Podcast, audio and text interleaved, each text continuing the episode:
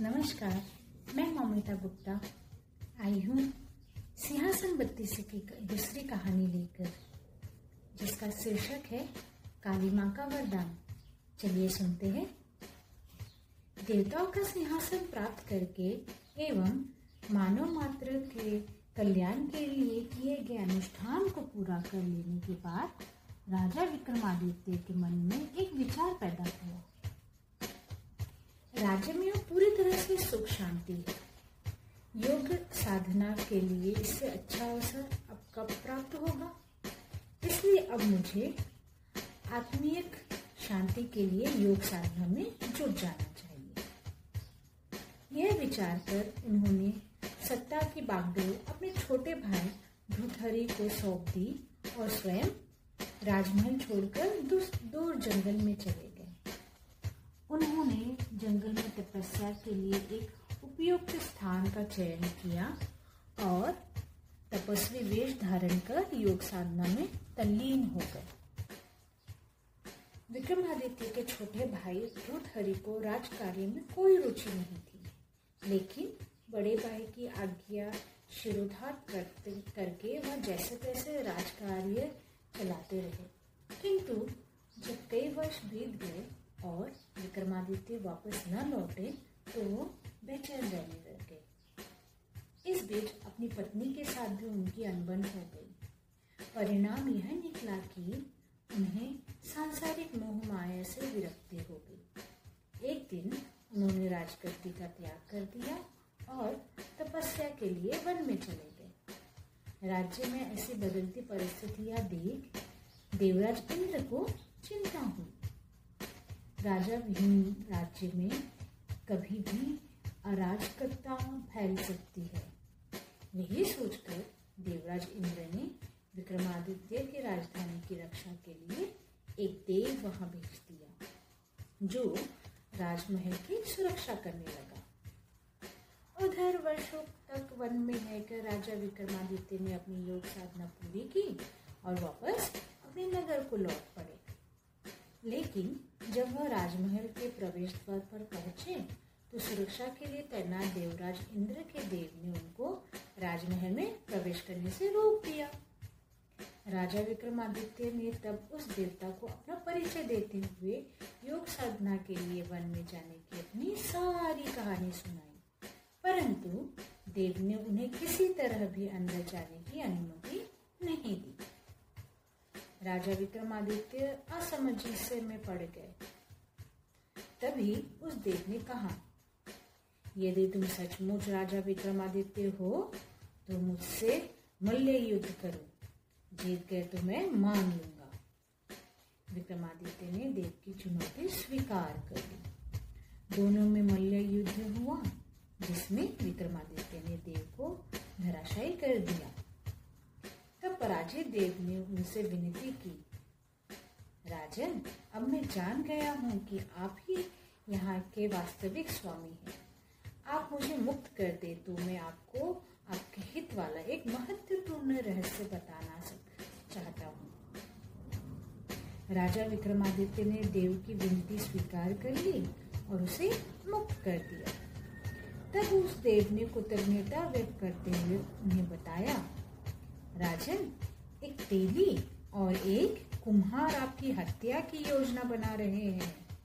तेली वास्तव में पाताल का राजा है और कुम्हार वन में योगी बनकर रहता है।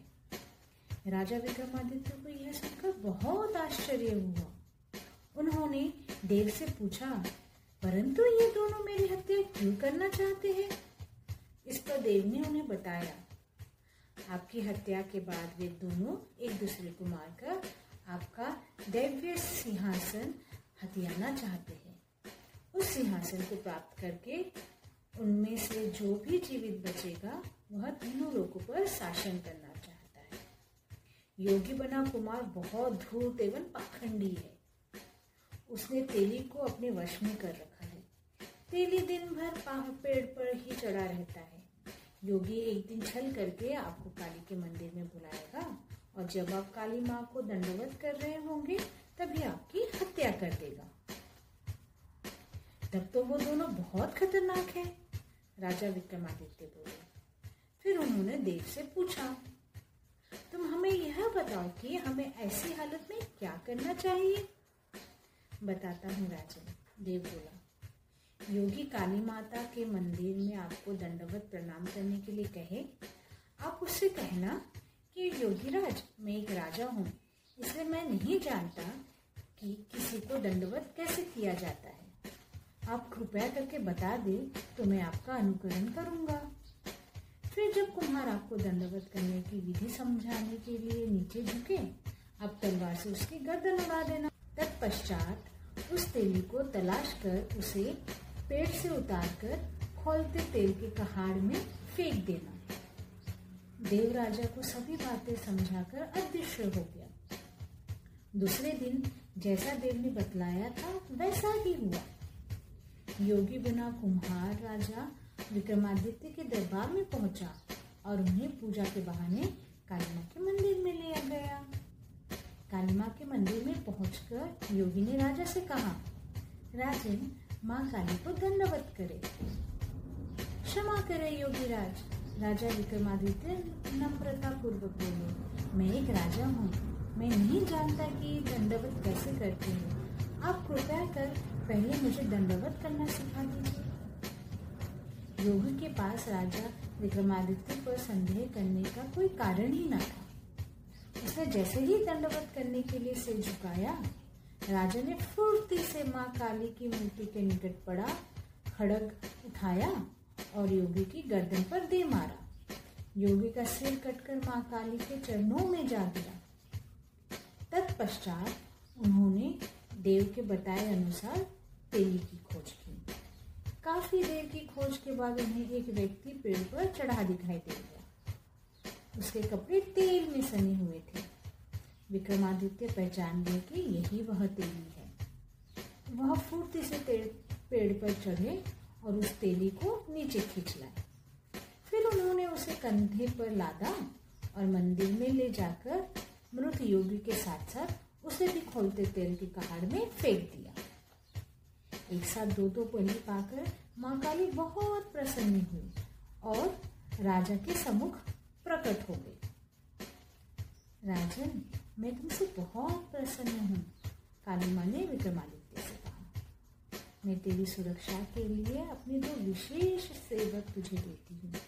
ये दोनों बेताब है।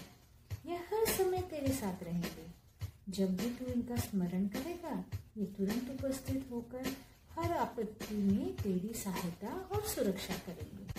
धन्य है आप माँ। आपने मुझ पर इतनी कृपा की।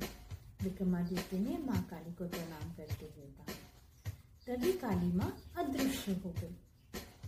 विक्रमादित्य अपने उन दोनों सेवकों के साथ अपने राजमहल लौट आए। यह कहानी सुनकर चित्ररेखा नाम की उस पुतली ने राजा भोज से पूछा, बताओ राजा भोज, क्या तुम में तपस्या की इतनी लगन और साहस है? यदि है तो इस सिंहासन पर अपना अधिकार समझो, अन्यथा इसे दूर ही रहो।